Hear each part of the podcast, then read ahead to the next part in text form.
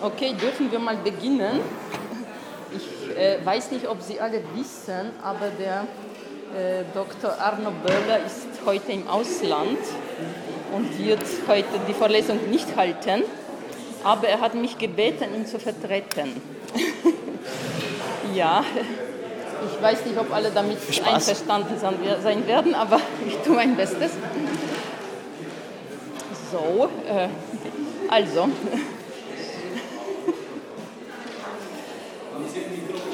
Äh, naja, wenn alle reden, dann werden sie nichts hören, aber na, ich weiß, aber na, ich, normalerweise liest man, benutzt auch kein Mikrofon und man hört ihn.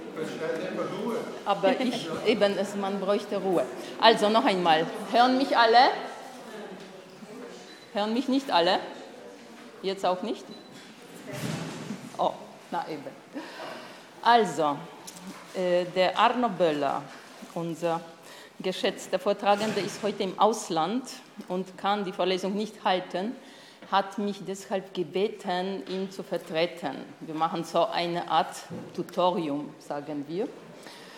Und ja, zuerst hält die Kollegin wie immer ein Protokoll und zwei Kollegen, also ein Kollege und eine Kollegin sollten von der heutigen Vorlesung, Tutorium, wie auch immer, ein Protokoll schreiben und dann abgeben, nicht nächstes Mal vorlesen. Sind Sie anwesend? Das ist die Frau Kollegin Zimmermann und der, ah ja, okay, seid ihr eh da. Ich muss alles aufschreiben, was ich sage. Das ist furchtbar. Okay, also Protokoll. Ja, also ähm, mein Name ist Christina Autzönger und da wir heute auf die Uni wieder gehen haben dürfen, möchte ich das Protokoll von der fünften Vorlesung vortragen. Wir haben letztes Mal begonnen mit dem achtgliedrigen ähm, Weg des Yoga Sutra. Das erste Glied war das Yama. Das heißt, jetzt handeln wir nicht mehr äh, mit dem, was für jeden Menschen bzw. für jedes äh, Lebewesen maßgeblich ist, sondern wie schaut die Lebensweise von jemandem aus, der sich schon für den Yoga-Weg entschieden hat. Es ist sozusagen schon eine Entscheidung gefallen. Das erste Glied ist eigentlich nicht das, was wir im Wesentlichen, äh, im We- also das erste Glied ist das, was wir im Wesentlichen als ethische Regeln bezeichnen können. Der Yoga-Weg war lange Zeit ein achtgliedriger Pfad, denn die ersten beiden Glieder, also Yama und Niyama, wurden nicht zum Yoga-Weg gezählt. Vermutlich gab es dafür zwei Gründe. Also erstens, diesen beide, diesen beide Glieder galten lange Zeit als selbstverständlich, also sie galten nicht nur für die Yogis, sondern für alle Lebensmodi. Und es ist sozusagen die Basis, von der aus erst der yogische Weg begonnen werden kann. Später wurden sie jedoch dann doch aufgenommen. Und der zweite Grund ist der Einfluss des Buddhismus, also dem achtfachen Pfad von Buddha. Es muss unterschieden werden zwischen der indischen Ethik und der westlichen Ethik. Es, sind, ähm, es gibt folgende ersten ethische Verhaltensregeln. Also erstens, man muss sich ethisch verhalten, um in einen höheren Zustand zu kommen. Und zweitens, Ethik hat weder was mit Freiheit zu tun, noch Willensmetaphysik oder selbstgebende Vernunft. Was die Inder als Verhaltensregel denken, sind für sie weit eher was wie kosmische Gesetze. Sie glauben, dass wir frei handeln, also in Avidya handeln. Und wer sich gegen die Ethik, also dem sogenannten großen kosmischen Gelübde, richtet, verstößt gegen ein Gesetz im Kosmos selbst. Und dies passiert nicht aus Unwissenheit und nicht, weil man böse ist, sondern wegen der Ignoranz bzw. der Unwissenheit. Die erste ethische Regel von Yama besagt, Gewaltlosigkeit gegenüber anderen und uns selbst. Die Frage, ob ich mir... Ob ich mir oder wem anderen was leid, zu leid tue, macht für die Inder keinen Sinn, denn es ist immer ein Vergehen gegen die Welt, in der ich mich schon immer mit anderen befinde. Es ist somit eine Verletzung der Welt und nicht auf die Person an sich. Es ist eben immer ein Tun gegen sich selbst. Man stellt sich nicht die Frage, handle ich so oder handelt der andere so, sondern ist die Welt, in der ich lebe, von Gewalt betont. Der Inder sagt, solange ich in mir selbst Gewalt akzeptiere, solange werde ich in einer Welt mit Gewalt leben. Yama bedeutet das Verhältnis von mir selbst mit anderen. Es geht um die Frage, wie teile ich mich mit und wie teile ich mich in der gemeinsamen Welt, in dem gemeinsamen Weltsein mit. Das erste Glied ist der Stamm, aus dem heraus die ganze Wurzel kommen. Die Gewaltlosigkeit ist nicht nur die erste Regel des Verhaltens im Sinne von Yama, sondern sie ist überhaupt die Wurzel der Wurzel. Die zweite ethische Regel besagt Redlichkeit gegenüber dem, was sich an anderen und uns selbst zeigt. Die Dinge sollten sich so zeigen können, wie sie sich uns zeigen. Wenn die Welt uns schrecklich zeigt, zeigt sie sich halt schrecklich und das muss halt akzeptiert werden. Die Europäer haben eine Art Verdrängungskultur, weil wir von starken Ich- bzw. Leistungsdistanz beurteilt werden, die es so in der indischen Kultur nicht gibt. Inder sind sehr offen, wie sie über Probleme mit sich selber und anderen sprechen. Über Jahrhunderte war die westliche Kultur geprägt von der Beichtsituation. Es ist eine Kultur des permanenten Gewissens.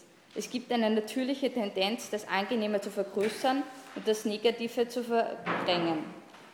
Die intellektuelle Redlichkeit ist, es auch vage anzuschauen und nicht zu werten.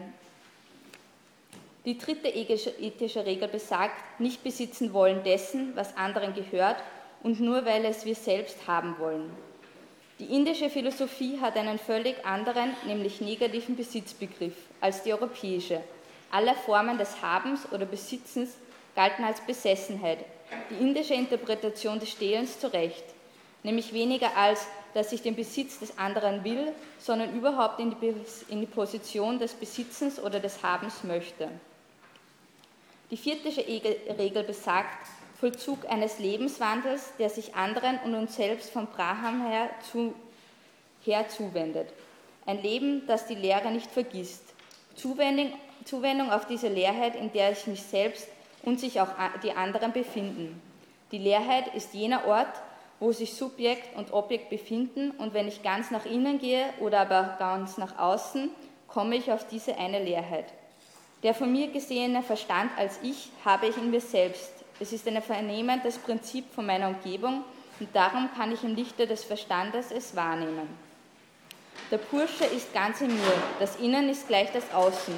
Es ist das Omnisubjekt, wo die Psyche verschwindet und es ist der Zustand der Leere, wo ich so bin, als ob das Ich in mir verschwunden ist. Die fünfte ethische Regel ist Generosität gegenüber anderen und uns selbst. Das Verhältnis von einem zu anderen ist eines, das grundsätzlich aus der Generosität des Daseins besteht. Das Gegenteil von Generosität ist die Gier. Generosität ist, wenn die Sonne scheint. Es ist das reine Sich-Geben bzw. das Handeln, ohne auf Defekte oder die Früchte des Handelns zählen zu wollen. Sozusagen das gedächtnislose Geben. Das nicht, in den, das nicht dem Geist der Rache oder des Verrechnen geschuldet ist. Das zweite Glied ist das Niyama. Es sind die Verhaltensregeln gegenüber uns selbst, das heißt in Bezug auf unseren Umgang mit unserem eigenen Leiblichen in der Welt sein. Das zweite Glied offenbart Verhaltensregeln, wie ich eigentlich zu meiner eigentlichen Leiblichkeit verhalten soll. Die erste ist Empfehlung der Körperpflege, also der Reinlichkeit. Man sollte grundsätzlich eine bestimmte Aufmerksamkeit gegenüber der Pflege des eigenen Körpers lenken. Die Reinigung ist nicht nur Waschen an sich, sondern auch die Reinigung von Kleshas. Es geht um die Frage, wie soll man sich selbst auf der psychologischen Ebene reinigen? Und die Antwort ist, durch die freudige Gelassenheit.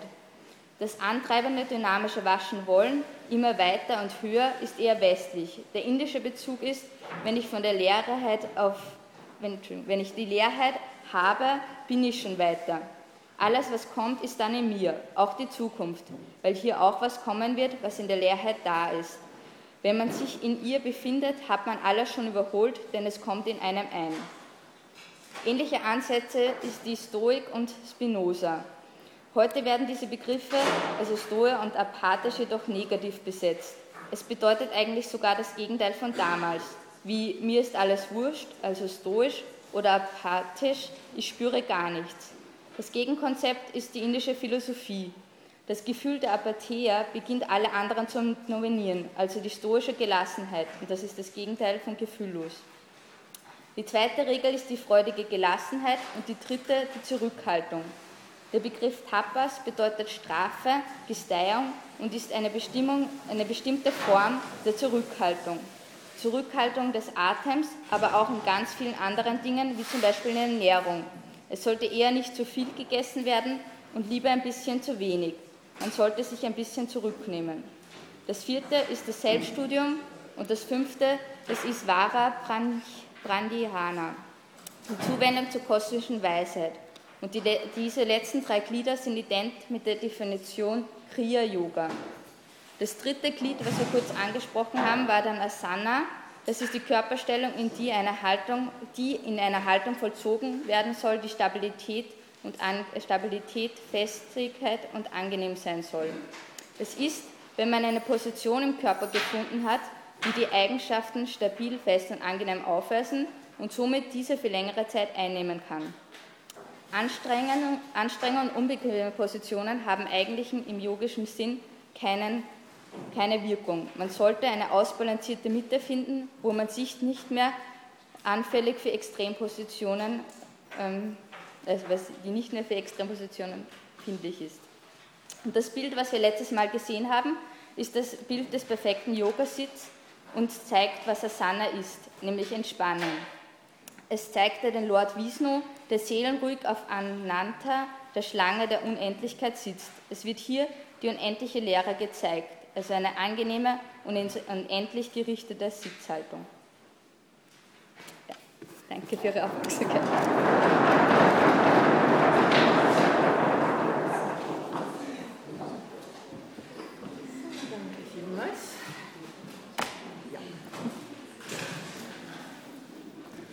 Jetzt wird was ganz anderem.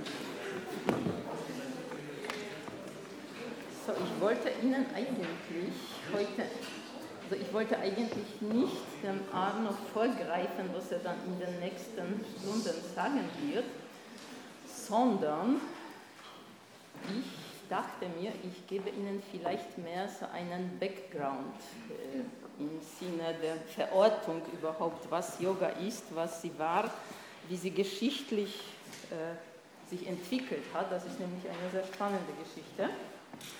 Aber vielleicht noch zur Einstimmung habe ich da, wenn Sie es gern hören wollen, nämlich wie die Yoga-Sutren wirklich klingen.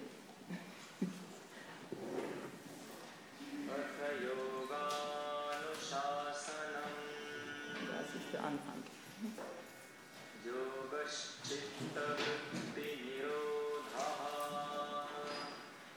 Definition des Yoga.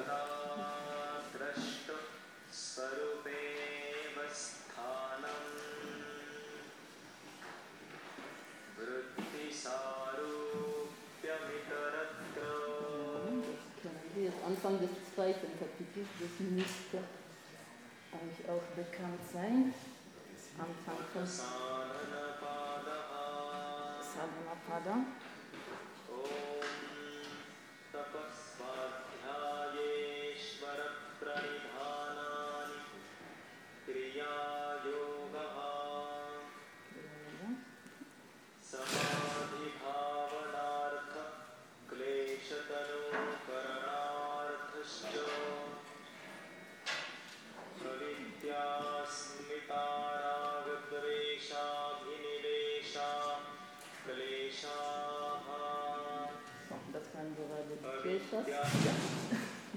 So, dass Sie ungefähr eine Ahnung haben, wie das klingt, wenn es von einem echten Inder rezitiert wird. Was die Sutren eigentlich sind, das weiß nicht, ob der Arno das irgendwie erörtert hat, und wir werden vielleicht noch darüber kurz sprechen. Aber womit ich anfangen wollte, äh, ist äh, gewiss, äh, eine gewisse Begriffsklärung. Es geht nämlich darum, dass Yoga, dass der Begriff Yoga sehr viele Bedeutungen hat, wie wir wahrscheinlich heutzutage eh schon alle wissen. Wir wollten sie irgendwie aber gruppieren halbwegs, was man alles heute mit Yoga assoziiert. Heute rennt jeder mit seiner Yogamatte herum und geht Yoga machen. Das ist, das geht eher so in den Wellness-Bereich. Ja, Yoga, mein Gott, ist super, ne? Man fühlt sich danach sehr wohl. Und man denkt sich eigentlich nicht mehr viel. Das, was wir hier erörtern, erstens, Yoga von Patanjali, das ist, äh, im Englischen ist das leicht zu markieren, nämlich durch die Großschreibung, und die anderen Yogas durch die Kleinschreibung. Im Deutschen geht das nicht, weil wir schreiben alles groß. Äh, im Englischen wird nämlich das Yoga als ein philosophisches System, einer von den sechs sogenannten orthodoxen Systemen bezeichnet. Das schreibt man mit groß, groß Y. Dagegen andere Yogas, welche auch immer, werden klein geschrieben. Also das ist, zu den Systemen kommen wir noch. Das ist nur so angedeutet. Das ist das, wovon wir hier eigentlich sprechen. Die Yoga Sutra von Patanjali sind ein Fundament eines philosophischen Systems. Ja? Eines ganz, ganz bestimmten. Äh, aber als Yoga werden auch verschiedene andere Praktiken oder Praxissysteme bezeichnet, äh, zum, eben alle als Erlösungswege gedacht. Zum Beispiel in der Bhagavad-Gita, die wahrscheinlich Ihnen allen ein Begriff ist. Ja? Bhagavad-Gita ist... Äh, Der, also übersetzt heißt es Gesang des Erhabenen, ist ein Teil des Mahabharata, des größten Epos, also der umfangreichsten Epos der Welt, hunderttausend Verse. Zum Beispiel, zum Vergleich, Ilias hat sechzehntausend. Ja, also jedenfalls in der Bhagavad Gita wird, von, wird der Avatar Krishna von vier Yoga-Pfaden sprechen. Das ist Karma-Yoga, Jnana-Yoga und Dhyana-Yoga und Bhakti-Yoga. Die sind nicht wirklich mit der Patanjali-Yoga identisch. Es gibt zwar Überschneidungen, okay, aber das ist äh, Mahabharata, das ist ein, noch ein früheres Stadium. Da gab es den Patanjali noch nicht damals. Okay? Und es gibt auch eine Praxis, äh, Yoga genannt, die sehr weit in die Vergangenheit reicht, die äh, relativ spät erst die, den Eingang in die vedische Weltgesellschaft gefunden hat. Es ist nämlich so, es gibt eine Diskussion seit einigen Jahrzehnten über die arische Einwanderung in Indien.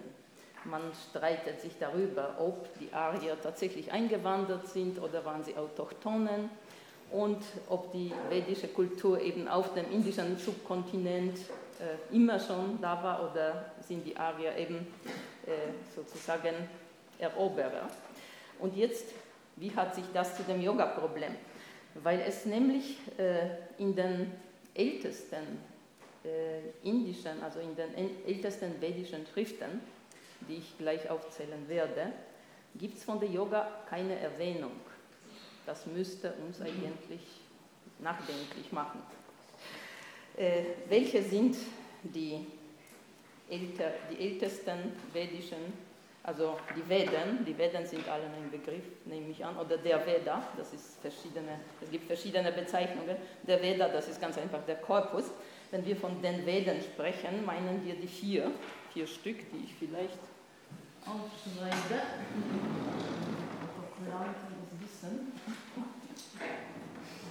Das ist der Rigveda,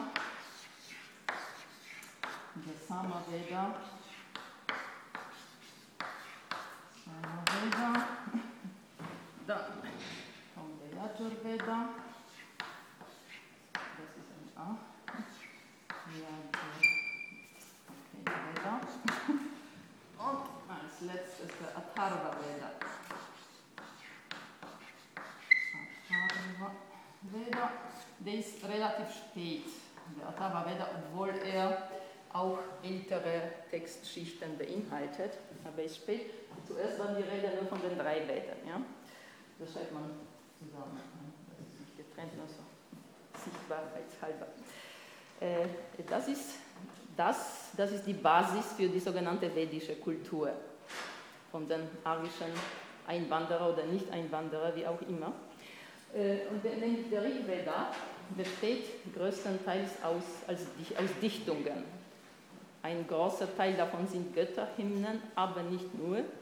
Es gibt auch so quasi philosophische Rigveda-Hymnen, wie zum Beispiel der Purusha Sukta zehn neunzig, wo das Wort Purusha, der, der, uns schon, der uns schon geläufig ist, ist in der Tat sehr alt, ist schon vedisch.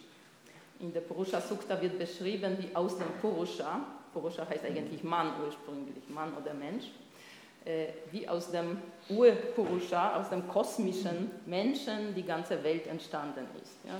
Aus seinem Kopf sind die Brahmanen entstanden und so weiter. Das ist auch eine Begründung, warum es Kasten gibt, die Varnas. Da beruft man sich eben auf den Purusha Sukta. Dann gibt es den sogenannten Nasadiya Sukta, wo sich der Dichter überlegt, was am Anfang war, war es Sein oder war es nicht Sein. Das ist ein sehr schönes Stück philosophischer Dichtung. Aber größtenteils, wie gesagt, sind das Götterhymnen. Der Samaveda ist philosophisch relativ uninteressant, weil das sind lauter Gesänge, die bei dem Opfer halt verwendet werden. Yajurveda sind Mantras, also sind so eher kürzere Texte, ebenfalls zum Gebrauch bei dem Opfer. Atharva Veda ist interessant insofern, dass es eine gewissermaßen eine marginale Stellung einnimmt. Die Teile sind aus dem Rigveda übernommen, aber Teile sind eindeutig magischer Natur. Das ist ganz einfach ein gemeiner Zauber. Zum Beispiel Liebeszauber oder Schadenszauber, gibt es verschiedene so Formeln, wie man sich das Gewünschte halt irgendwie beschaffen kann. Okay, das ist einmal der, das ist einmal der Veda. Jetzt, was danach kommt, da schließen sich weitere Texte daran. Das sind die sogenannten Brahmanas.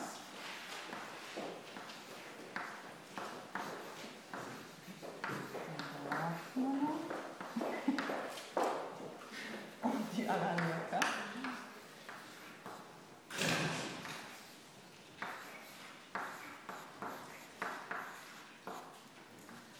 So, die gehören auch zu der geheiligten vedischen Tradition. Das heißt, sie gelten als autoritativ für die, ganz einfach für die vedische Gesellschaft. Und daran schließen sich noch Texte, die wir eher schon kennen, das sind die Upanishaden.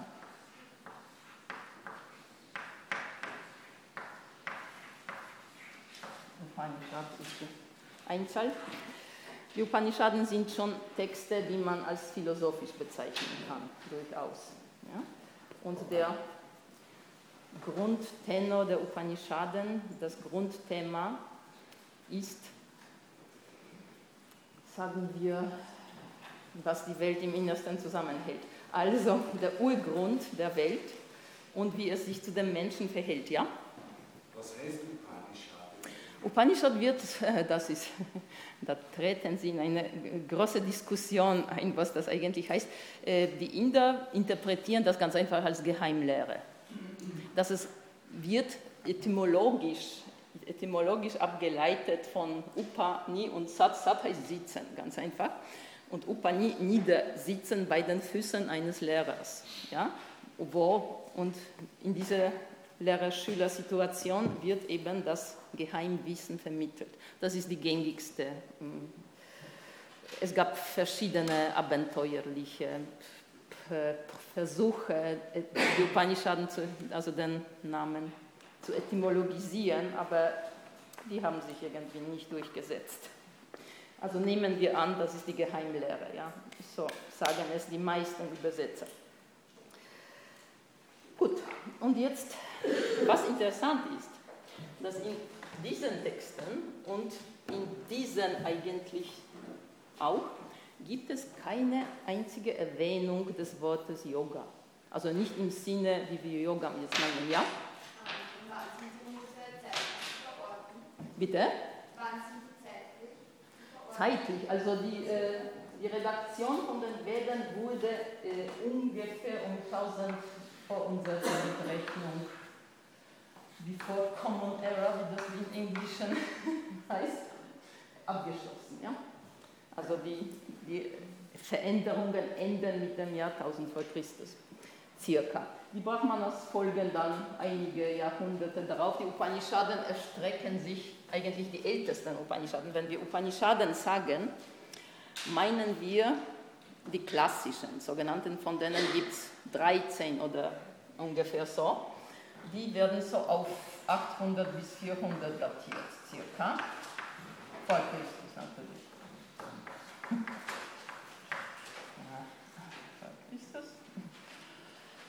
Das heißt, angefangen hat es zur Zeit Homers ungefähr, geendet bei Aristoteles. Wenn wir an einen Zeitrahmen dazu nennen wollen. Äh, gut. Und erst in den Upanishaden gibt es die ersten Erwähnungen von Yoga. Yoga als Praxis. Und interessanterweise nur in den Upanishaden, weil nämlich das ist so, dass von den Veden leiten sich immer bestimmte Schulen ab. Und diese, in diesen Schulen werden die Texte tradiert, das geht über die Brahmanas und die Aranyakas. Und bis auf die Upanishaden, die, jede Upanishad von den Alten, von denen wir sprechen, gehört zu einer vedischen Schule. Und nur in den Upanishaden gibt es den sogenannten schwarzen Yajurveda. Es gibt einen schwarzen und einen weißen, es gibt eine Unterteilung. Nicht, dass der eine böse ist und der andere gut, sondern der eine ist geordnet, der andere ist ungeordnet. Und die Schulen, die den schwarzen Yajurveda tradiert haben, zu denen gehören die Upanishaden, die von Yoga sprechen. Das ist die, den Namen werde ich Ihnen vielleicht nicht zumuten, das ist die Shvetashvatara, die Katha und die Maitri, vielleicht die Taittiriya auch, wenn man sie richtig interpretiert. Also, was hat das für uns zu bedeuten, wenn wir in der in dem vedischen Korpus, in den ältesten Texten der vedischen Kultur keine Erwähnung von Yoga finden? Das ist an und für sich eine sehr geheimnisvolle Geschichte, wenn wir bedenken, wir assoziieren Yoga grundsätzlich immer mit Indien. Ja, Yoga kommt aus Indien, Schluss. Ja. In einer also Weise stimmt das und andere vielleicht nicht. Das ist noch nicht ausgemacht, weil es gibt nämlich, seit man die Indus-Tal-Kultur erforscht hat, näher, hat man interessante Sachen gefunden, nämlich so Tonsiegel oder aus dem Speckstein verschiedene Siegel, auf denen eindeutig äh, Menschen in Yoga-Stellung, also in Yoga-Sitz abgebildet sind. Da sind, vielleicht lasse ich das rumgehen, damit Sie sich überzeugen können, was ich erzähle. Das sind die Siegel von Harappa. Ja, das ist die Indus-Tal-Kultur, das ist Nordwestindien und heutige Pakistan, also entlang des Fluss, Flusses Indus, wie der Name sagt. Und, ja? Bitte? Der Name von was? Ja, na, die Siegel haben keinen Namen, nur die, die Stadt, wo sie gefunden wurden, heißt Harappa. Harappa und Mohenjo-Daro, das sind die größten größten äh, Städte der Indus-Tal-Kultur. Ist leicht nachzugoogeln, nach, nach wenn Sie äh, in Indus Valley Seals nachgoogeln, kriegen Sie alle Bilder. Nur die, die Yogis muss man ein bisschen suchen. Okay. Also offensichtlich äh, gab es, also es schaut wenigstens so aus, als wäre, äh, wären gewisse Yoga-Praktiken älter als die vedische Kultur. Das würde erklären, warum hier wir keine Erwähnung finden. Das heißt, Yoga hat sich sozusagen am Rande, irgendwo hier, am Rande der vedischen Gesellschaft befunden, gehörte nicht zu der Orthodoxie oder zu der Orthopraxie und vielleicht war es sogar älter, weil nämlich die, die Indus-Tal-Kultur erreicht von dreitausend vor Christus bis ca. neunzehnhundert. Und dann plötzlich ist sie verschwunden. Früher hat man gemeint, die Arier waren daran schuld, die arische Invasion, aber das stimmt nicht, hat sich herausgestellt. Die ist aus irgendwelchen geheimnisvollen Gründen untergegangen, aber diese Praktiken, die wir als Yoga oder Asketentum ganz generell bezeichnen, die können älter sein als die Arier in Indien. Das ist, wie gesagt, noch keine ausgemachte Sache, aber das ist ein interessanter Ansatz. Gut, also eigentlich eine Erwähnung gibt es im Rigveda, in dem zehnten Buch, Hymnus Nummer hundertsechsunddreißig spricht von einem langhaarigen Asketen, sogenannten Keshin, also lange Haare habenden. Das Wort Yoga wird dann nicht benutzt, aber er wird äh, abgebildet als ein Mensch, also dargestellt als jemand, der außerordentliche Kräfte besitzt. Der kann auf dem Wind reiten oder sonstige Sachen tun, die normale Menschen nicht tun. Äh, man hat das lange irgendwie ignoriert. Also die, das ist wieder eine rezente Sache, dass man überhaupt darauf aufmerksam geworden ist. Das würde natürlich wunderbar passen zu dem, was später Patanjali in, der, in seinem dritten, also im dritten Abschnitt äh, sagt über die Vibhuti, also oder die Siddhis, die psychischen Kräfte, die man erlangt, wenn man lange und ausdauernd Yoga praktiziert. Ich weiß nicht, ob Sie die Kopien haben oder überhaupt die ganze. Jedenfalls nach der nach der Samadhi-Pada und Sadhana-Pada kommt Vibhuti-Pada. Das ist ein Abschnitt über die übernatürlichen Kräfte der Yogis. Nun, wie, es ist das, wie ist das mit den übernatürlichen Kräften? Es gibt eine interessante, eine interessante Yogaschule, die sogenannte Natha-Yoga.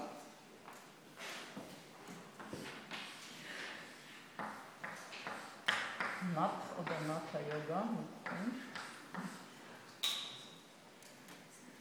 Diese Gruppierung behauptet, dass sie eben älter ist als die Veden, und so gesehen äh, war sie diese Asketen, sagen wir, das waren mit, mitsamt alles Asketen, die waren ziemlich indifferent gegenüber den Usanzen der vedischen Gesellschaft. Die waren so marginal, also lebten am Rande der Gesellschaft, und man hat sich sehr gefürchtet. Es gibt ein sehr schönes Buch von dem schon erwähnten von Doktor Arno Böhler, David Gordon White. Es heißt Gordon, nicht Jordan, es schreibt sich nicht wie der Fluss Jordan, sondern als Gordon. Also David Gordon White hat zuletzt ein Buch geschrieben, das heißt Sinister Yogis. Es ist wunderbar. Eben, er hat ausgegraben so Geschichten von, äh, also Indien ist voll von solchen Geschichten, von Yogis. Und das sind keineswegs diese friedliebenden und ruhigen und friedvollen Gestalten, die wir so mit Yoga assoziieren, ganz im Gegenteil. Das sind Leute, die ihre psychischen Kräfte, diese übernatürlichen Kräfte, durchaus nützen, um Macht oder sonst irgendwelche Befriedigungen zu erlangen. Und da haben sie überhaupt keine Skrupel. Also in Indien ist das Bild eines Yogi etwas anderes als bei uns im Westen. Grundsätzlich. Die, die Natha-Yoga-Sekte, also die Asketen der Natha-Yoga-Sekte, waren regelrecht gefürchtet von, den, von der vedischen Gesellschaft, eben wegen der, der übernatürlichen Kräfte. Sie konnten zum Beispiel der Schwerkraft widerstehen, das heißt fliegen. Sie konnten sich winzig klein machen, so überall hingelangen und alles erfahren, oder übermenschlich groß. Das, genau das schreibt der Patanjali in, in dem dritten Buch Vibhuti-Pada. Das kommt genau dort auch. Also der, der Weg geht so, das ist ein langer Weg von der vorvedischen Zeit bis zur Patanjali-Yoga, aber die sind äußerst, äußerst äh, widerstandsfähig und lebendig, diese Geschichten. Jedenfalls, der vedische Mensch, wie wir schon sagten, eigentlich warum? Warum steht da nichts von Yoga? Weil wir Yoga verstehen als einen Erlösungsweg. Ja? Nicht unbedingt, dass die Yogis das immer so verstanden haben. Wie gesagt, die strebten auch nach anderen Dingen durch Yoga, die man durch Yoga erreichen kann, durchaus. Aber in, in den Veden und in den Brahmanas gibt es überhaupt keine Rede von Moksha, also von Erlösung. Ich weiß nicht, ob das Wort schon gefallen ist. Das ist ein sehr wichtiges Wort.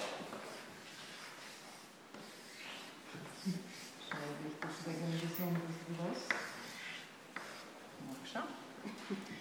Das ist die Befreiung oder das Endziel der spirituellen Praxis, welche auch immer. Und davon ist in den Veden überhaupt keine Rede. Das Ziel der vedischen Menschen, das Ziel, das Ziel des vedischen Menschen war, durch die Opferhandlungen ganz einfach irdische Güter zu erlangen und das irdische Dasein zu genießen. Ganz einfach. Nur und dann nach dem, nach dem Tod des physischen Körpers hoffte man, aufgrund der vollbrachten Opfer im Laufe des Lebens, hoffte man in die Svargaloka zu gelangen. Das ist die Welt der Götter. Svargaloka schreibt man ganz, ganz, so wie man spricht, ohne diakritische Zeichen. Deswegen muss ich das nicht aufschreiben. Und aber, aber schon in der vedischen Kultur geistert äh, ein Begriff des sogenannten Wiedertodes. Punarmrityu heißt das. Das heißt, die Menschen haben sich vorgestellt, wenn sie in die Götterwelt, in die Svargaloka einmal gelangen und ihre Verdienste dort einmal aufgebraucht sind, die sie hier angesammelt haben, was passiert dann? Dann müssen sie wieder sterben. Nur es ist nicht genau gesagt, was dann passiert, ob das ein endgültiger Tod ist oder vielleicht könnte man das so deuten, das ist der Keim der Reinkarnationslehre. Wenn man für die, an eine Welt stirbt, wird man in der anderen dann folglich geboren. Weil der Mensch glaubt irgendwie ungern, dass irgendwann ganz aus ist. Das könnte so sein, das ist natürlich nicht gesichert, aber es könnte, weil von der Reinkarnation gibt es in den Veden auch keine Rede. Das ist erst in den Upanishaden die erste Erwähnung einer Lehre von der Wiedergeburt. Okay. Okay. Sonst alles klar? Gut. Okay. Na, eben ist die, die Frage jetzt, nach welchem Wissen suchten die Asketen, das wissen wir nicht. Die ganz alten Yogis, wonach sie strebten, ob tatsächlich nach Befreiung oder nur nach den, sagen wir, außerordentlichen Privilegien, die man durch Yoga-Praxis erlangt, das ist ohne, nicht so ohne weiteres klar. Jedenfalls, die gab es immer in Indien und wie gesagt, die Spuren sind überall zu finden. Aber äh, so wirklich eingegliedert waren sie zuerst in die vedische Gesellschaft nicht. Erst, wie gesagt, in den ältesten Upanishaden, die zu dem schwarzen Yajurveda gehören, werden zum ersten Mal Yoga-Praktiken erwähnt. Und zwar wird über die Kontrolle der Sinne gesprochen, der yogische Sitz wird auch erwähnt, Atemübungen in der Shvetashvatara Upanishad. Und in der Maitri, die etwas älter ist, werden sogar die sechs Angas, nicht acht, sondern sechs, erwähnt. Die sind ein bisschen anders. Also die äh, beginnen mit Pranayama und gehen dann weiter. Äh, Pranayama, Dharana, Dhyana und dann kommt Tarka, nämlich Tarka ist, wie soll man sagen, Inquiry, sagt man das äh, in, in Englisch. Ja, Erforschung. Es geht um die Frage, wer bin ich? Wie es überhaupt in Yoga und in allen philosophischen Systemen schlussendlich darum geht, wer bin ich? Und dann kommt gleich darauf Samadhi. Das sind die erst die sechs Stufen. Und in den Upanishaden ist ja das Ziel, das ausgesprochene Ziel, nämlich das Brahman zu erlangen. Brahman ist auch ein sehr wichtiger Begriff. Brahman.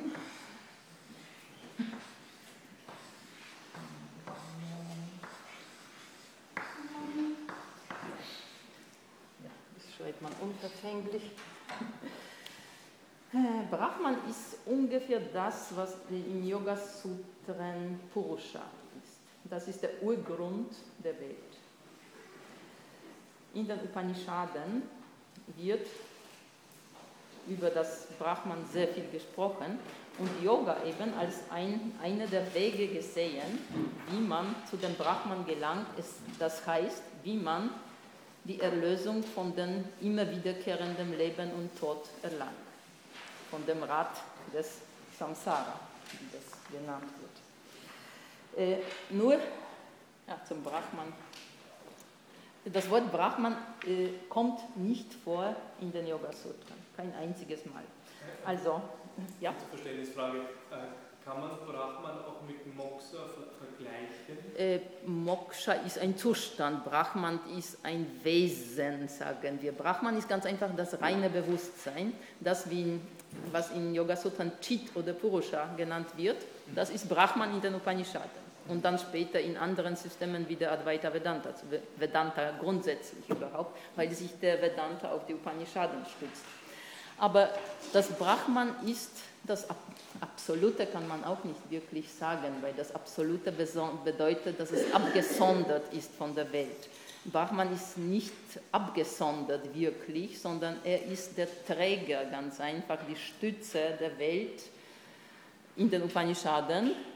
Und das ist gleichzeitig das reine Bewusstsein. Es wird so schön gesagt über die... Brahman kann man eigentlich nicht erkennen, genauso wenig wie man das reine Bewusstsein erkennen kann, weil es völlig eigenschaftslos ist. Das ist doch klar. Ne? Das reine Bewusstsein, das, das Vernehmen eben, der Purusha, also Purusha äh, kann keine Eigenschaften besitzen, weil nämlich alle denkbaren Eigenschaften sein Gegenstand sind. Also das Bewusstsein kann, kann nicht gleichzeitig sein Gegenstand sein, sonst könnte es nicht vernehmen. Und Brahman ist eben so etwas, nur als verkörpert in einem Einzelwesen heißt das wiederum, das ist auch ein eher bekanntes Wort, ist Atman. Brahman ist ein Neutrum, also das Brahman und Atman ist maskulin und der Atman. Okay? Und die größte Entdeckung der Upanishaden ist eben die, die Gleichung, dass Atman im Grunde Brahman ist. Das hat, heißt, der Grund meiner Wesenheit ist gleichzeitig der Urgrund der Welt.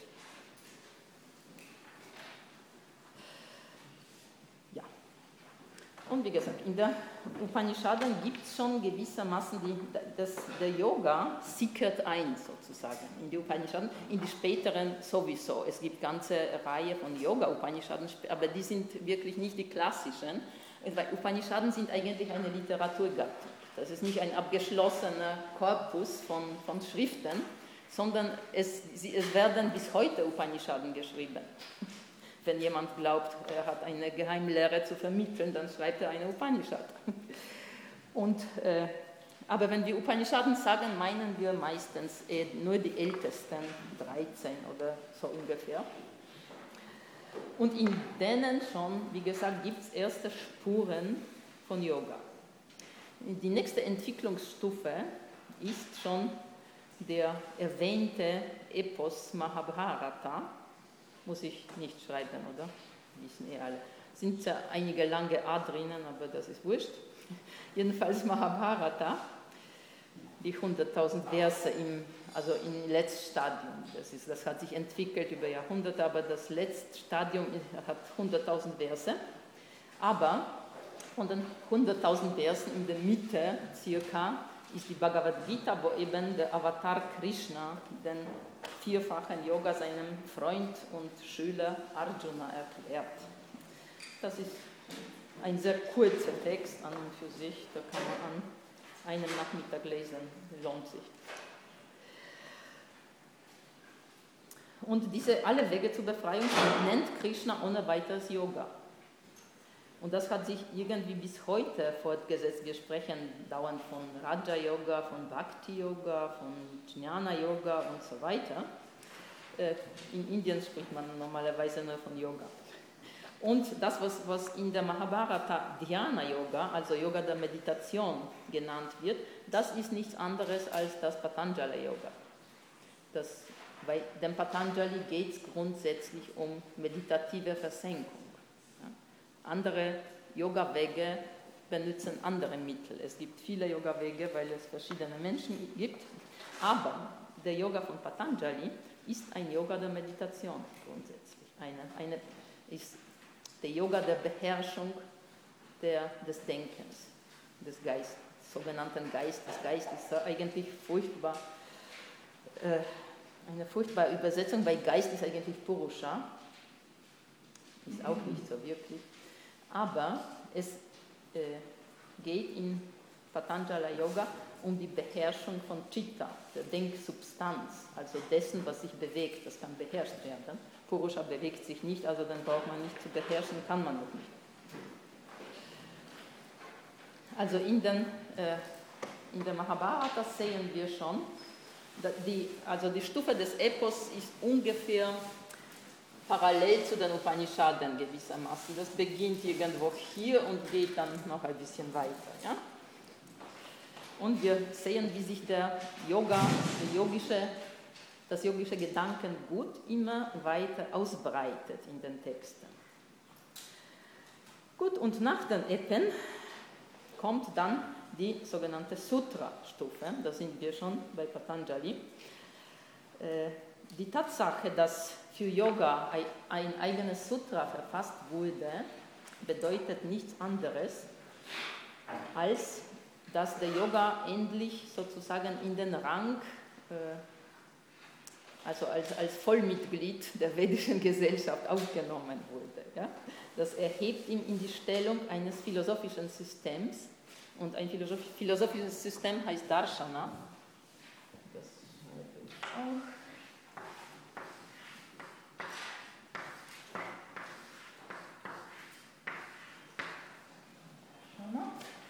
Kommt von der Wurzel Drish, heißt sehen, also eigentlich das Gesehene. Es, es gibt kein, im Sanskrit gibt es kein Wort für Philosophie, notabene. Also es gibt verschiedene Bezeichnungen, die irgendwie parallelisiert werden können mit unserem Philosophiebegriff, aber so ein, ein prägnantes Wort für Philosophie gibt es nicht. Die philosophischen Systeme werden eben Darshana genannt und jeder, äh, jedes philosophische System, das etwas auf sich hält, hat eben eine Sutra. Das ist nicht so, dass die Yoga-Sutren von Patanjali die einzigen sind. Sutra muss ich nicht aufschreiben, schreibt man mit langem U. Die Sutra-Literatur gehört nicht zu den, zu den kanonischen Schriften, also die sogenannte Shruti, also die autoritative Überlieferung, endet hier mit den Upanishaden. Dann weiter werden, werden andere Texte geschrieben, die schon wichtig sind, aber nicht wirklich die Autorität besitzen wie der Veda, Brahmanas und die Upanishaden. Die Brahmanas haben insofern keine große Bedeutung, weil es geht nur um die Opfer, wie man die Opfer richtig folgt. Das sind so, so Vorschriften. Sind sehr lang und manchmal ziemlich langweilig, obwohl es gibt auch gewisse schon Elemente, philosophischen Elemente, weil nämlich die Brahmanas gehen irgendwie so unmerklich manchmal in die Upanishaden. Die Aranyakas, das ist eigentlich die nächste Stufe, das sind die Waldschriften.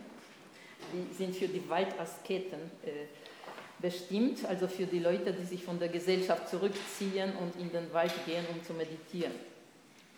Und dann die Aranyakas gehen wieder irgendwie fließend gewissermaßen in die Upanishaden, wie schon der Name der ältesten und, glaube ich, auch längste Upanishad heißt.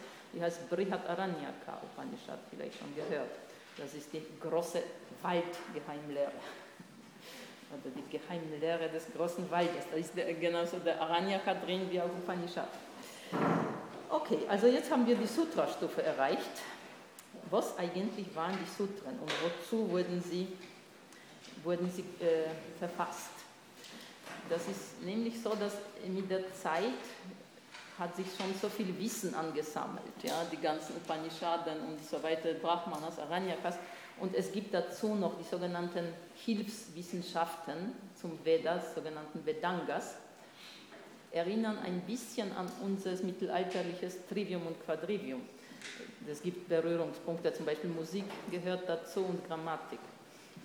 Das ist schon interessant. Nur natürlich, die, die Vedangas sind viel älter als die, die mittelalterlichen Trivium und Quadrivium, die Septem Artes Liberales. Also wie gesagt, von dem Wissen ist schon so viel inzwischen vorhanden, dass man versucht, das irgendwie zu komprimieren und dieses Wissen in ein System zu bringen. Sutren werden natürlich nicht nur für philosophische Systeme geschrieben, sondern auch für alle möglichen Wissenszweige. Eine der berühmtesten Sutren sind die von Panini, wo er die ganze vedische Grammatik kodifiziert. Das ist eine unglaubliche Leistung, weil wenn man bedenkt, dass das alles mündlich überliefert wurde. Für Panini schreibt man mit langen A und N mit Punkt. Das sollte man, vielleicht die Sprachwissenschaftler besonders, sollten den Namen gehört haben, falls irgendwelche da sind. Das ist der Panini. Nicht Panini wie auf Italienisch, sondern Panini. Der hat das sogenannte Ashtadhyayi, also Buch mit acht Kapiteln, heißt das, sehr prosaisch, äh, geschrieben. Und in dem ist wirklich die ganze Sanskrit-Grammatik mündlich überliefert. Das ist ein unglaublich ausgeklügeltes System mit so verschiedenen Markern, dass man zum Beispiel die Endungen abtrennen kann oder verschiedene Verbalformen und so weiter. Äh, irgendwie äh, ja, deutlich machen kann.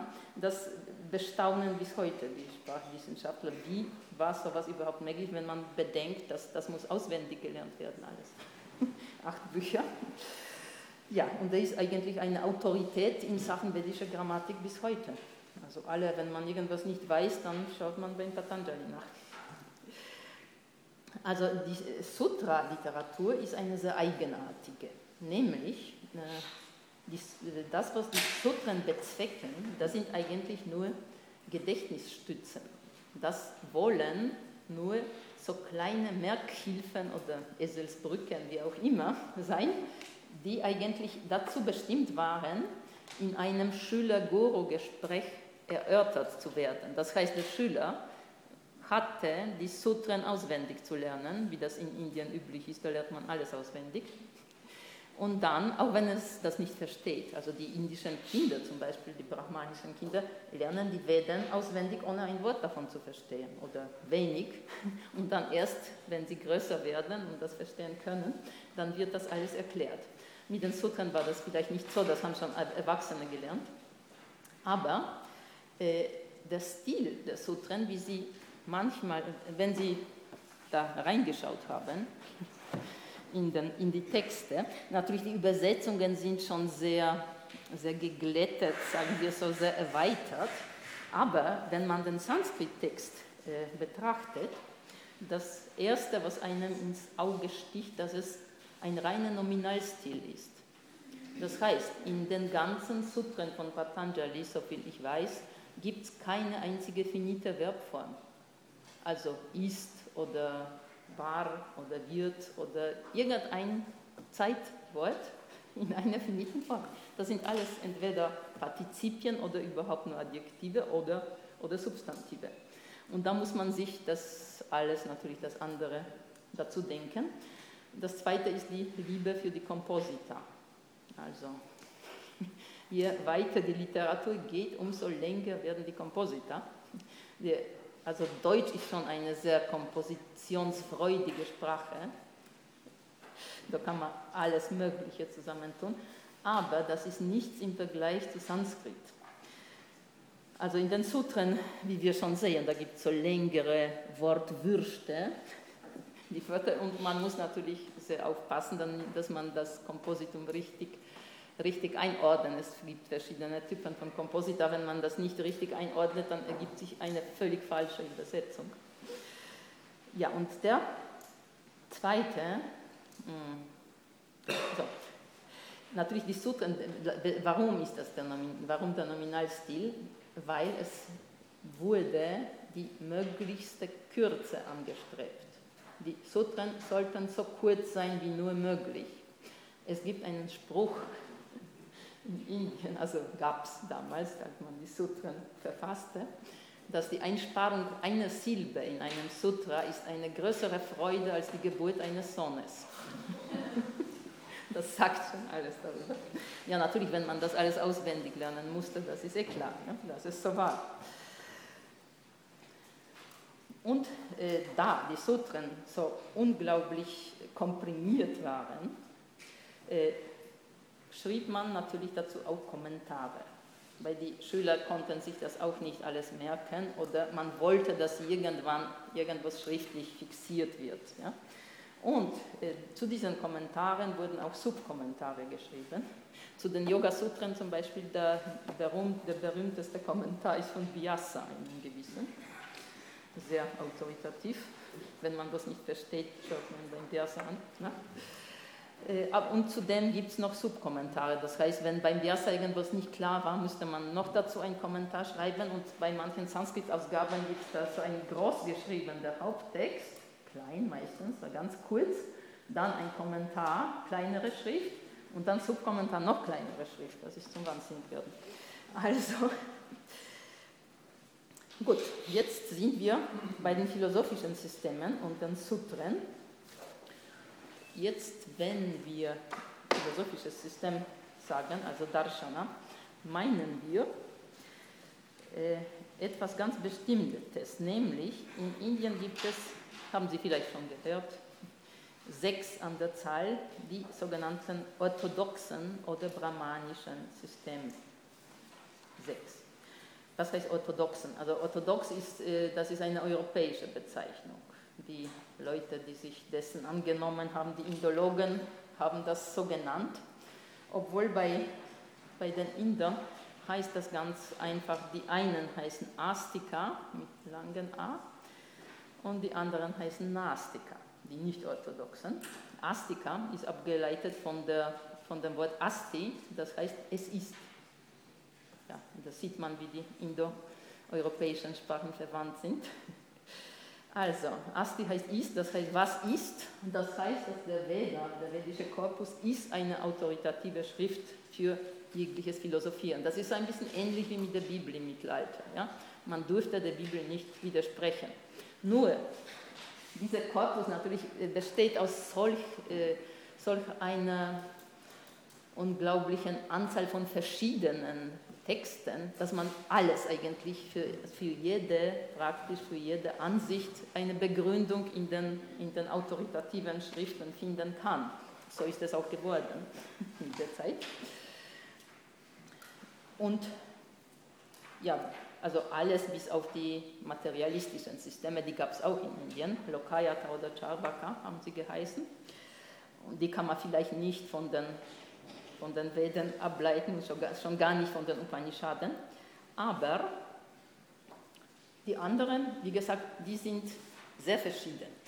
Und zwar, ich werde das vielleicht aufschreiben, das werden Sie nicht unbedingt brauchen für die Prüfung, aber dass Sie einmal die Namen gehört haben, gibt es keine Fetzen. Die Buchs.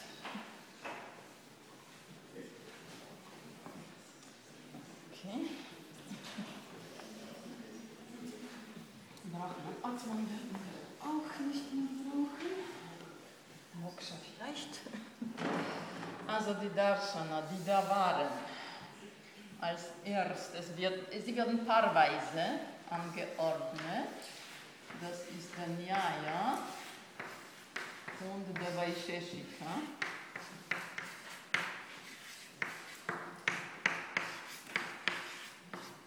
Noch zur Aussprache. Das S mit Pünktchen schreibt man ganz normal, spricht man wie Sch aus, wie unser Sch. Das ist das Einzige, was vielleicht ein bisschen Schwierigkeiten macht, nämlich, dass der Sanskrit hat drei Sibilanten, also drei S-Laute. Sa, Sha, Sha, Sa. Und das Shi, die, das gibt es nur noch in nur einer indoeuropäischen Sprache, diese drei Sibilanten, das ist im Polnischen. Meine Muttersprache. Dieses Shi ist eigentlich, man kann das auch als Shi aussprechen, das ist kein Problem. Also man kann Shiva auch sagen statt Shiva oder Shiva, das ist so ein, mehr, mehr so wie, wie das H in Ich. Ja, das ist so retro, also wird, wird da hinten artikuliert. Okay, das ist Nyaya Vaisheshika und das S, normale S wie Samkhya, schreibt, also spricht man die S aus. Also das heißt nicht Shamkhya oder sowas, sondern Samkhya. Die kommt gleich. Da ist nämlich Samkhya. Samkhya, das ist das Samkhya. Und Yoga. Und das letzte ist Mimamsa.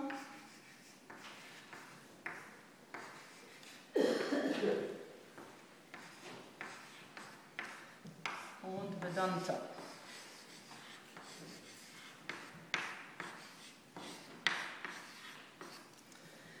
Äh, noch zu, zu Vedanta. Vedanta werden meistens auch die Upanishaden genannt.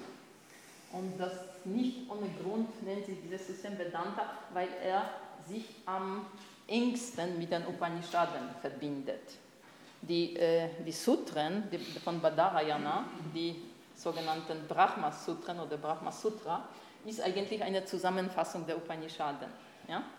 Und das ist der äh, Sutra des Vedanta. Mimamsa ist, hat eigentlich mehr mit dem mit dem Ritualismus zu tun.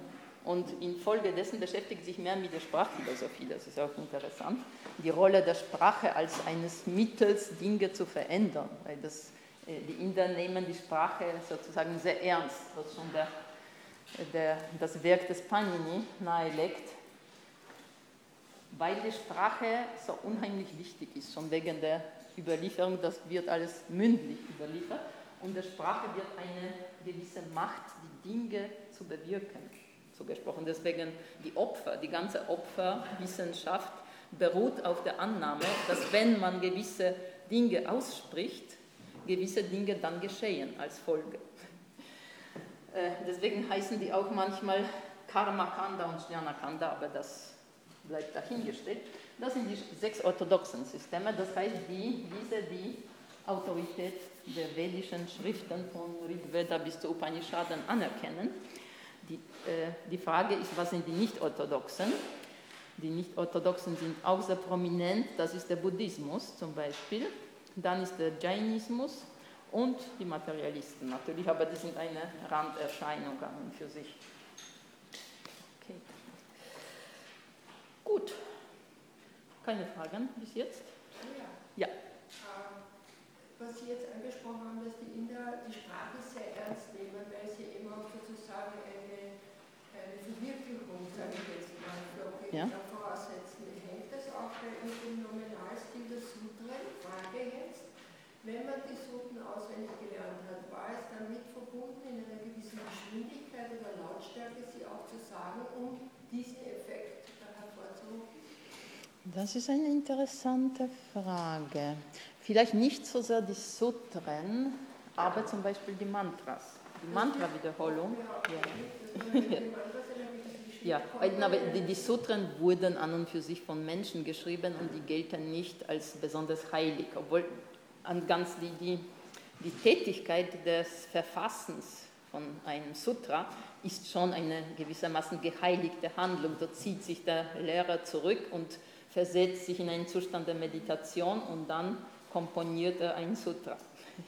Aber die eigentlich wirksamen Laute oder Sprachelemente sind vor allem die Mantras, besonders die Bija-Mantras, sogenannten die Samen-Mantras, die werden in der Meditation sehr oft benutzt, eben als Konzentrationsobjekt. Man konzentriert sich auf Om oder ein anderes Mantra.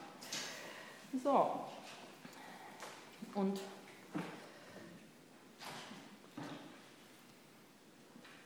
ja, als Begründer von Samkhya gilt ein gewisser Kapila, von, der, aber, von dem aber kein Text erhalten ist. Erster autoritative Text ist der Samkhya Karika von Ishvara Krishna, der stammt erst ab dem zweiten zweihundert bis vierhundertfünfzig nach Christus. Das kann man nicht genau sagen, weil nämlich die Inder mit der Chronologie nichts am Hut haben. Für die ist die Zeit eigentlich eine Illusion. Deswegen, wenn man fragt in Indien, wie alt ist dieser Tempel, dann sagen sie ohne weiteres fünftausend Jahre. Im Grunde genommen ist er fünfhundert Jahre alt, aber das spielt keine Rolle. Und Indien ist die einzige Hochkultur, die keine Geschichtsschreibung hervorgebracht hat. Es gibt keine, nicht so wie bei uns Livius, Tacitus oder Herodot, Thukydides zu, zuhauf. In Indien gibt es sowas nicht. Da ist die Geschichte uninteressant, weil sowieso alles wiederkehrt. Braucht man das nicht aufschreiben. Ja. Und jetzt kommen wir zurück zum Yoga. Äh, auch bei Patanjali ist das Wort Yoga nicht ganz eindeutig, wie Ihnen vielleicht schon aufgefallen ist. Im zweiten Sutra gibt es die Definition, was ist Yoga? Sollten alle jetzt gemeinsam antworten,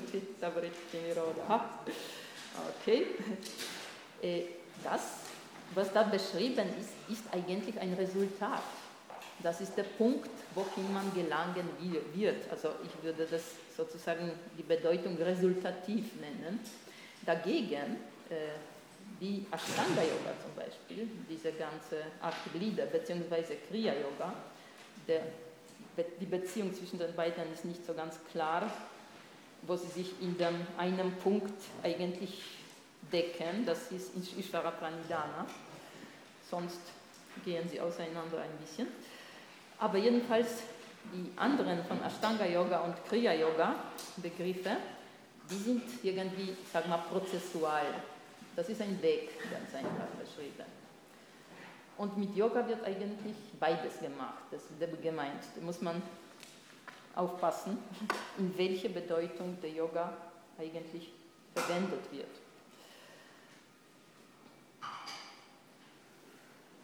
Ja, jetzt kommen wir vielleicht zu den Patanjali, Patanjalis Sutren selbst. Äh, Ich wollte dann ein paar Anmerkungen bezüglich der Yama und Niyama machen. Der Patanjali ist hier sehr nachdrücklich, muss man sagen. Ist sehr emphatisch, was er sonst nicht ist. Sonst ist er staubtrocken. Und ja, nur bei den Yamas und Niyamas schreit, redet er von dem großen Gelübde Mahabharata und so weiter. Was können wir daraus schließen? Wir können natürlich daraus schließen, dass es zu seiner Zeit Meinungsverschiedenheiten darüber gegeben hat.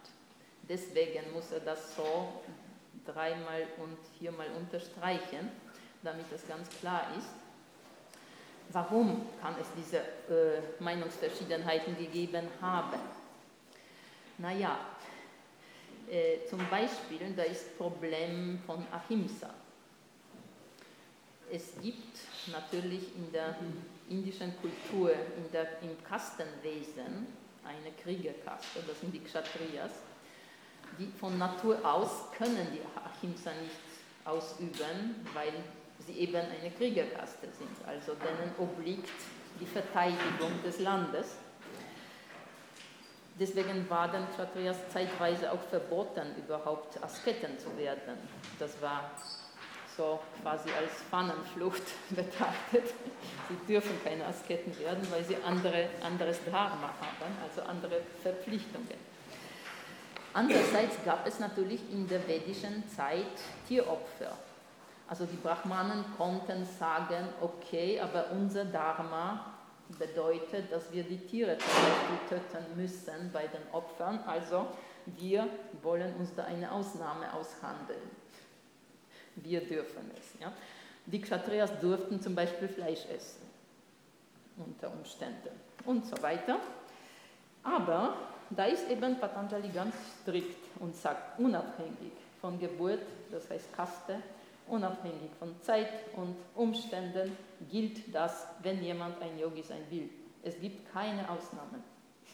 Also man muss als Brahmane auf die Tieropfer verzichten. Man muss als Kshatriya das Kriegswesen ruhen lassen, wenn man ein Yogi sein wird. Natürlich, wenn nicht, dann erübrigt sich die Frage.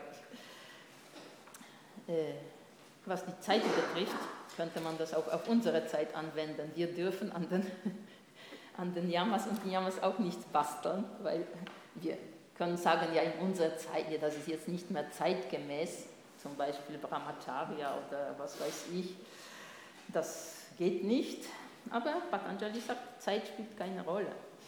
Ob heute oder vor zweitausend Jahren, das gilt für diesen Yoga-Weg. Das gilt für die Patanjali-Yoga natürlich, es gibt andere Yogas. Und es gibt auch Tantra, die Tantriker natürlich, die, wir wissen also die Tantriker, besonders der linken Hand, sogenannte, die essen ganz äh, so, absichtlich sagen wir, äh, die essen Fleisch und pflegen Geschlechtsverkehr, aber das ist alles ein Teil eines Befreiungsweges, das ist nicht so alles beliebig, sondern das unterliegt auch einer sehr strengen Disziplin und dient dem Zweck der Überwindung der Dualität, der Begriffe von rein und unrein und so weiter, in denen wir verfangen sind. Die Patanjali Yoga zum Beispiel hat, eine sehr, hat klare Begriffe, was rein ist und was unrein. Man darf kein Fleisch essen, man darf das und jenes nicht, kein Alkohol trinken und so weiter. Die Tantriker nicht so. Das ist natürlich ein Weg, das eine enorme Willenskraft und Disziplin äh, einem abverlangt, wie eigentlich jeder Yoga-Weg, genauso der Patanjali-Yoga. Das ist nichts für Weichlinge, obwohl es so schaut, die Yogis sind halt so friedlich und das ist alles so bequem und entspannt, von wegen ist es nicht. Ich meine, es ist schon der Zweck, sich zu entspannen, ja, also das ist gut, wenn man entspannt ist und wenn man friedlich ist, aber der eigentliche Kampf ist mit dem eigenen Geist. Und da ist jede Unentschlossenheit, jeder Anflug von Faulheit oder Zweifel oder was auch immer, da, das wirft einem immer zurück. Also muss man schon sehr konsequent bleiben, um ans Ziel zu gelangen. Das ist natürlich ein Prinzip, wie viel will man? Wenn man hundert Prozent will, muss man hundert Prozent investieren. Das gibt keinen Weg drumherum. Genauso wie bei, also bei allen Unternehmungen, menschlichen, genauso wie beim Yoga. Also wenn man wirklich nach der Befreiung strebt, das ist eine der, eine der Bedingungen, wenn man als Schüler aufgenommen werden wollte bei einem Lehrer. Das ist dann später von Shankara kodifiziert, also von dem Haupt-Vedanta-Vertreter. Und eine der, der Hauptmerkmale eines geeigneten Schülers ist die sogenannte Mumukshutva, das heißt eine Brenn, ein brennendes Verlangen nach Befreiung. Wenn das nicht hat, wer das nicht hat, braucht gar nicht anfangen. Natürlich, mit Yoga ist das angenehm, man kann sich daraus nehmen, was man will und das wird einem irgendwie immer weiterbringen. Aber wenn man wirklich aufs Ganze gehen will, dann äh, verlangt das eigentlich alles ab. Gut, äh, zum Beispiel die, also die Yamas und Niyamas äh, sind so irgendwie so, so ein bisschen hier äh, beschönigt worden. Die Ahimsa ist eh klar, was das ist, ja? Also keine Gewalt antun in Tat oder in Gedanken. Man darf nicht einmal daran denken. Na, mit der Brahmacharya gibt es immer Probleme, nämlich Brahmacharya hat zweifache Bedeutung. Erstens ist das eine von den Yamas und die bedeutet, in Indien wird jedenfalls so verstanden, dass es sich um Enthaltsamkeit handelt. Um geschlechtliche Enthaltsamkeit. Äh, warum das so ist? An, das ist die zweite Bedeutung von Brahmacharya, ist eine Ashrama, das heißt eine Lebensstufe, ein Lebensabschnitt. Es gibt vier Ashramas, Brahmacharya, Grihastha, Vanaprastha und Sannyasa. Das heißt, zuerst ist man ein Brahmachari, das heißt man lernt. Brahmachari ist so viel wie Student. Und das Lernen in Indien war so organisiert, dass man im Haus des Guru gewohnt hat, also des Lehrers. Und es galt als, eine besonders, ein, als ein besonders schweres Vergehen, zum Beispiel etwas mit der Frau des Lehrers anzubandeln. Kann natürlich sein, dass sich daraus diese, diese Vorschrift ergab, dass die Studenten enthaltsam leben sollten. Abgesehen von anderen Gesichtspunkten, weil sonst waren die, die Frauen und die Töchter von Lehrern immer in Gefahr. äh, nun ja, wie es immer auch sei, die Brahmacharya hat auch diesen Sinn, dass man, äh, dass es geht um ein gewisses Energiesparen. dass, weil nämlich die sexuelle Energie, wenn sie rausgelassen wird, dann ist sie weg.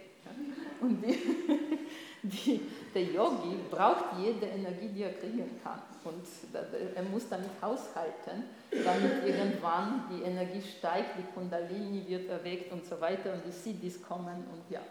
Ist es nicht der, der Gelassenheit irgendwie widersprüchlich? Also ich glaube nicht. Ja, natürlich, das bedarf, bedarf einer gewissen Übung. Man Klarerweise, es ist nicht leicht, aber niemand hat gesagt, dass, die, dass das Erreichen der Erleuchtung leicht ist. Sonst, wie Krishna in der Bhagavad-Gita sagt, aus einer Million, die anfangen, Yoga zu praktizieren, um Erleuchtung zu erreichen, ist vielleicht einer erfolgreich. Das sagt schon alles. Ja. Also, wie gesagt, man muss, es ist immer etwas für etwas. Man muss etwas opfern, um etwas, was man als wertvoll erachtet, zu erlangen. Es gibt keine, keine Umwege und keine, keine, sagen wir, keine Aktion, man kriegt nichts billiger. Das ist, ist nun mal so. Also, im klassischen patanjalischen Sinne bedeutet Brahmacharya die Enthaltsamkeit zwecks der Energieerhaltung. Dass man die Energie im Körper behält und sie auf immer höheres Niveau bringt. Die ganzen äh, sagen wir Asanas und Pranayama haben denselben Zweck. Pranayama ist nicht wirklich Atemübung, sondern das ist eine Manipulation der Energie. Prana ist nichts anderes als Lebensenergie. Und es wird, obwohl die physische Luft dabei bewegt wird, es geht darum, um die Energie auf der feinstofflichen Ebene zu kontrollieren. Darum geht es. Deswegen heißt das Pranayama und nicht anders. Die Beherrschung der Lebensenergie. Okay. So, jetzt können wir noch eventuell, haben Sie noch irgendwelche Fragen? Wir haben noch Viertelstunde. Ich wollte noch in die Folien schauen.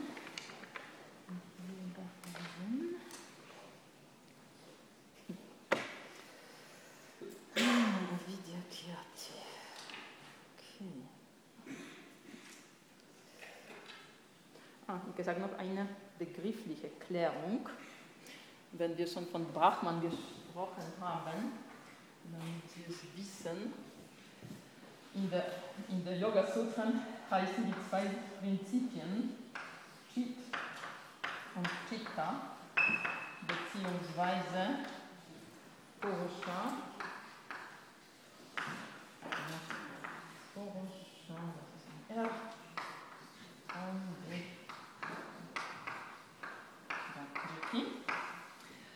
Dagegen in allen anderen Systemen gibt es andere Bezeichnungen. Das statt Chit und Purusha wird eben Brahman oder Atman genannt. Brahman, Atman. Und für die andere Seite wird meistens Maya genannt, die kosmische Illusion.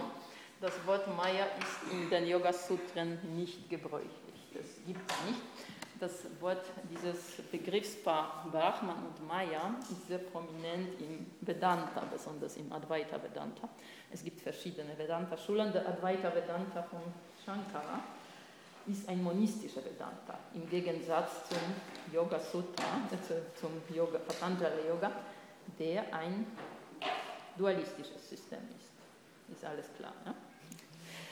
Äh, und was zum Beispiel interessant ist, wenn wir uns der Sutra der Ishvara zuwenden, wenn ich sie finde, ja, es wird gesagt, dass der Ishvara ist ein besonderer Geistkörper, der über ein spezielles Wissen verfügt, wie man sich von leiterzeugenden Handeln und so weiter frei hält. Dieses besondere Wissen ist Weisheit. Was können wir daraus schließen, wenn es gesagt wird, dass Ishvara ein besonderer Geistkörper ist? Das, daraus können wir nur eine Sache schließen, nämlich, dass es eine Vielheit von Purushas geben muss. Wenn der ein besonderer ist, das heißt, es gibt andere, die nicht so besonders sind, das sind wir.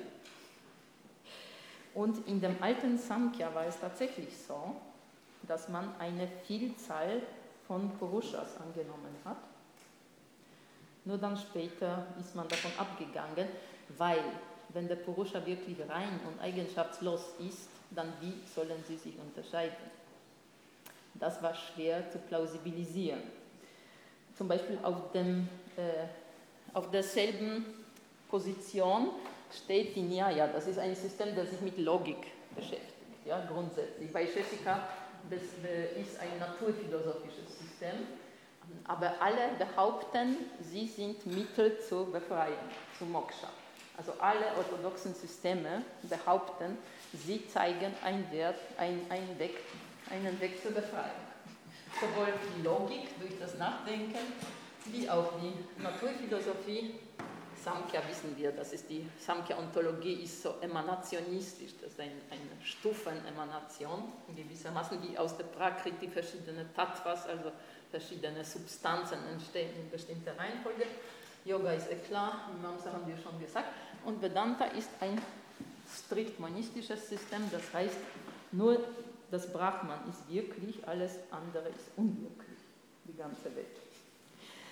Und der Nyaya nimmt auch eine Vielzahl von Purushas an, mit einem sehr interessanten Argument, nämlich, da muss ich ein Wort verwenden, das vom Heidegger stammt, das ist die Jemeinigkeit der Erfahrung.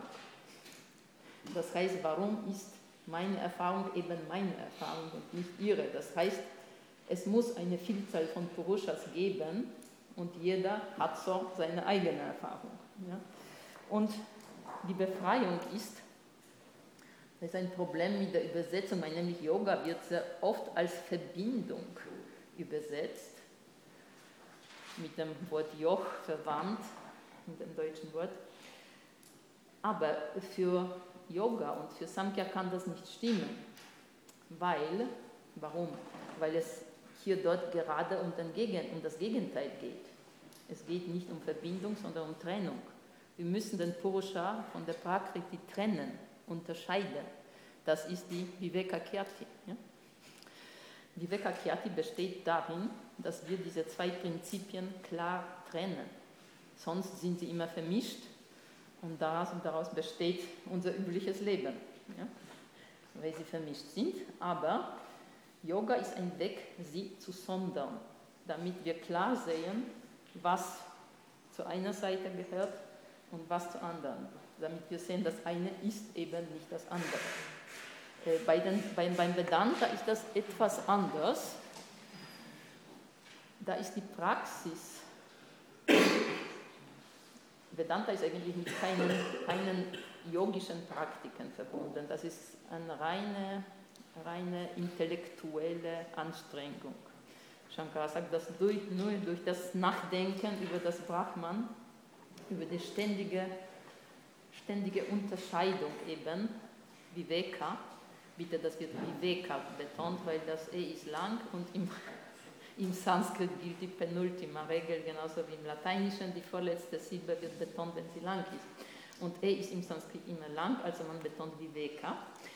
Also Viveka besteht darin, zu unterscheiden, in Vedanta meine ich jetzt, zu unterscheiden zwischen dem Brahman, der einzig und allein wirklich ist, und der illusorischen Weltmanifestation der Maya oder Avidya. Also Maya und Brahman sind eine Entsprechung sozusagen auf der kosmischen Ebene. Dagegen Atman und Avidya auf der, sagen wir, individuellen oder persönlichen Ebene. Obwohl über die Natur der Avidya wurde auch viel gestritten.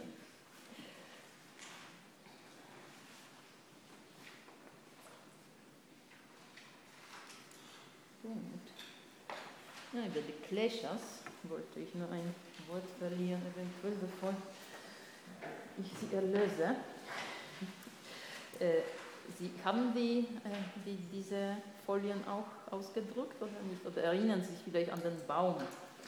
der Wurzel ist Avidya, die Wurzel ist Avidya und die anderen Asmita, Ragadvesha und Abhinivesha sind die äh, na, Branches, die, die, die Äste. Äste. äh, das stimmt so nicht ganz, glaube ich, weil äh, die sind nicht alle auf einer Ebene zu sehen. Avidya ist grundsätzlich, Avidya umfasst alle diese Kleshas. Das ist ein, sagen wir, ein, ein Gattungsbegriff für die Kleshas. Das kommt alles aufgrund von Avidya. Und nämlich zuerst die Asmita, das würde ich als den Baumstamm bezeichnet. Asmita, das heißt die, das Ego, das Ich-Gefühl, Ich-Zentrieren. Man kann auch schwer sagen, falsche Ich-Zentrierung, weil wir haben keine Wahl. Also jedes verkörperte Bewusstsein ist ein Ich-Bewusstsein. Es geht gar nicht anders.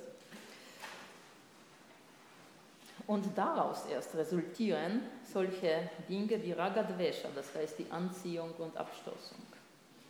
Das heißt, wenn wir ein Ich sind, dann betrachten wir die Welt von dem Standpunkt des, dessen, was für uns angenehm bzw. unangenehm ist. Dessen, was wir wollen und was wir ablehnen. Ja, wir wählen ständig. Und das hat seine Wurzel im, im Ego. Wenn wir kein Ego hätten, bräuchten wir nicht zu wählen, weil welche, welche Motive hätten wir dann überhaupt? Wir wählen nur dann, wenn wir bestimmte Erfahrungen machen wollen. Und das sind meistens die, wir, die Erfahrungen, die wir machen wollen, sind von angenehmer Natur und die unangenehme, ganz, das erscheint uns ganz natürlich, lehnen wir ab. Und Yoga geht da gegen den Strom. Und zum Beispiel die Yama genannt Tapas, also Niyama, besteht darin, eben diese Raga und Vesha zu annihilieren. Das heißt, das Tapas heißt ertragen von den, von den Dingen, die uns unangenehm erscheinen und nichts dagegen tun. Also für uns sind bald die Dinge unangenehm. Es reicht, dass es kein warmes Wasser gibt im Winter. Wir sind schon totunglücklich. Also es bedarf nicht sehr viel, um uns aus der Fassung zu bringen. Dagegen ein echter Yogi ist außerhalb der Gegensätze, also der ist über Ragadvesha erhaben. Er wählt nicht, er nimmt die Dinge, wie sie kommen. Das ist das Geheimnis der Gelassenheit. Er strebt nicht an, und er ganz einfach nimmt alles an, so wie es ist. Und urteilt nicht darüber, ob es jetzt angenehm oder unangenehm oder günstig, ungünstig, ist das jetzt ein Erfolg oder eine Niederlage, weil das kommt alles vom Ego. Diese alle Wertungen kommen vom Ego. Wenn man diese abschaffen kann, dann wird das Ego geschwächt, natürlicherweise. Dann eben ruht man in der Gelassenheit. Ich will kurz darauf fragen, wie ja. sieht man da am besten, also ob wir uns entschieden haben, auch die Möglichkeit, durch etwas Unangenehmes eine innere Transformierung zu haben?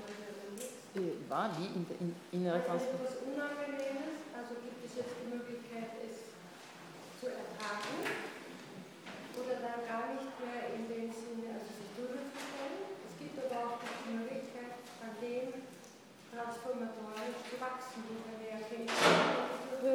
Natürlich, ich, ich würde, ja sicher, ich würde nicht sagen, das sind unbedingt zwei verschiedene Dinge, weil äh, der Yogi geht von der Voraussetzung aus, dass alles, was geschieht, geschieht zum Besten. Ja, aber ja. Das, das hätte ich jetzt aus Ihrer Ausführung nicht jetzt so direkt abgelesen, weil das ist ja auch, äh, dass ich sage, ich, ich, ich setze, äh, setze mich oder ich betrachte es gar nicht als unangenehm, auch nicht als schlimme Schicksal, sondern ich akzeptiere das, lehne das an. Es gibt aber eine Möglichkeit, das sozusagen als Herausforderung zu nehmen. Na, es, es geht nicht so sehr, ja, verstehe schon. Na, es geht nicht so sehr darum, äh, etwas Unangenehmes als angenehm zu betrachten, weil das geht gar nicht. Das haben wir nicht unter Kontrolle wirklich, sondern das ist die Situation, wo man feststellt, feststellt, dass man leidet, sagt, ich leide, und sagt, na und? Ja, ja das, das heißt, man macht einen Schritt, man macht einen Schritt zurück, ja. Ja, natürlich, weil das ist jedes, jedes, sagen wir, alles Unangenehme, was auf uns zukommt, kommt aus einem bestimmten Grund. Ja, ja natürlich. Ja, das ist die Karma-Lehre, die ist unentbehrlich in allen, in allen indischen Systemen, ja sicher. Ja, das kommt alles, um uns irgendwie etwas zu vermitteln. Ja, ja natürlich. Nur deswegen auch sollen wir uns nicht darüber aufregen. Weil das ist, das irgendwie ist das alles zum Besten. Okay, und da es alles zum Besten ist, werde ich, glaube ich, Sie schon entlassen. Ich danke vielmals für Ihre Aufmerksamkeit.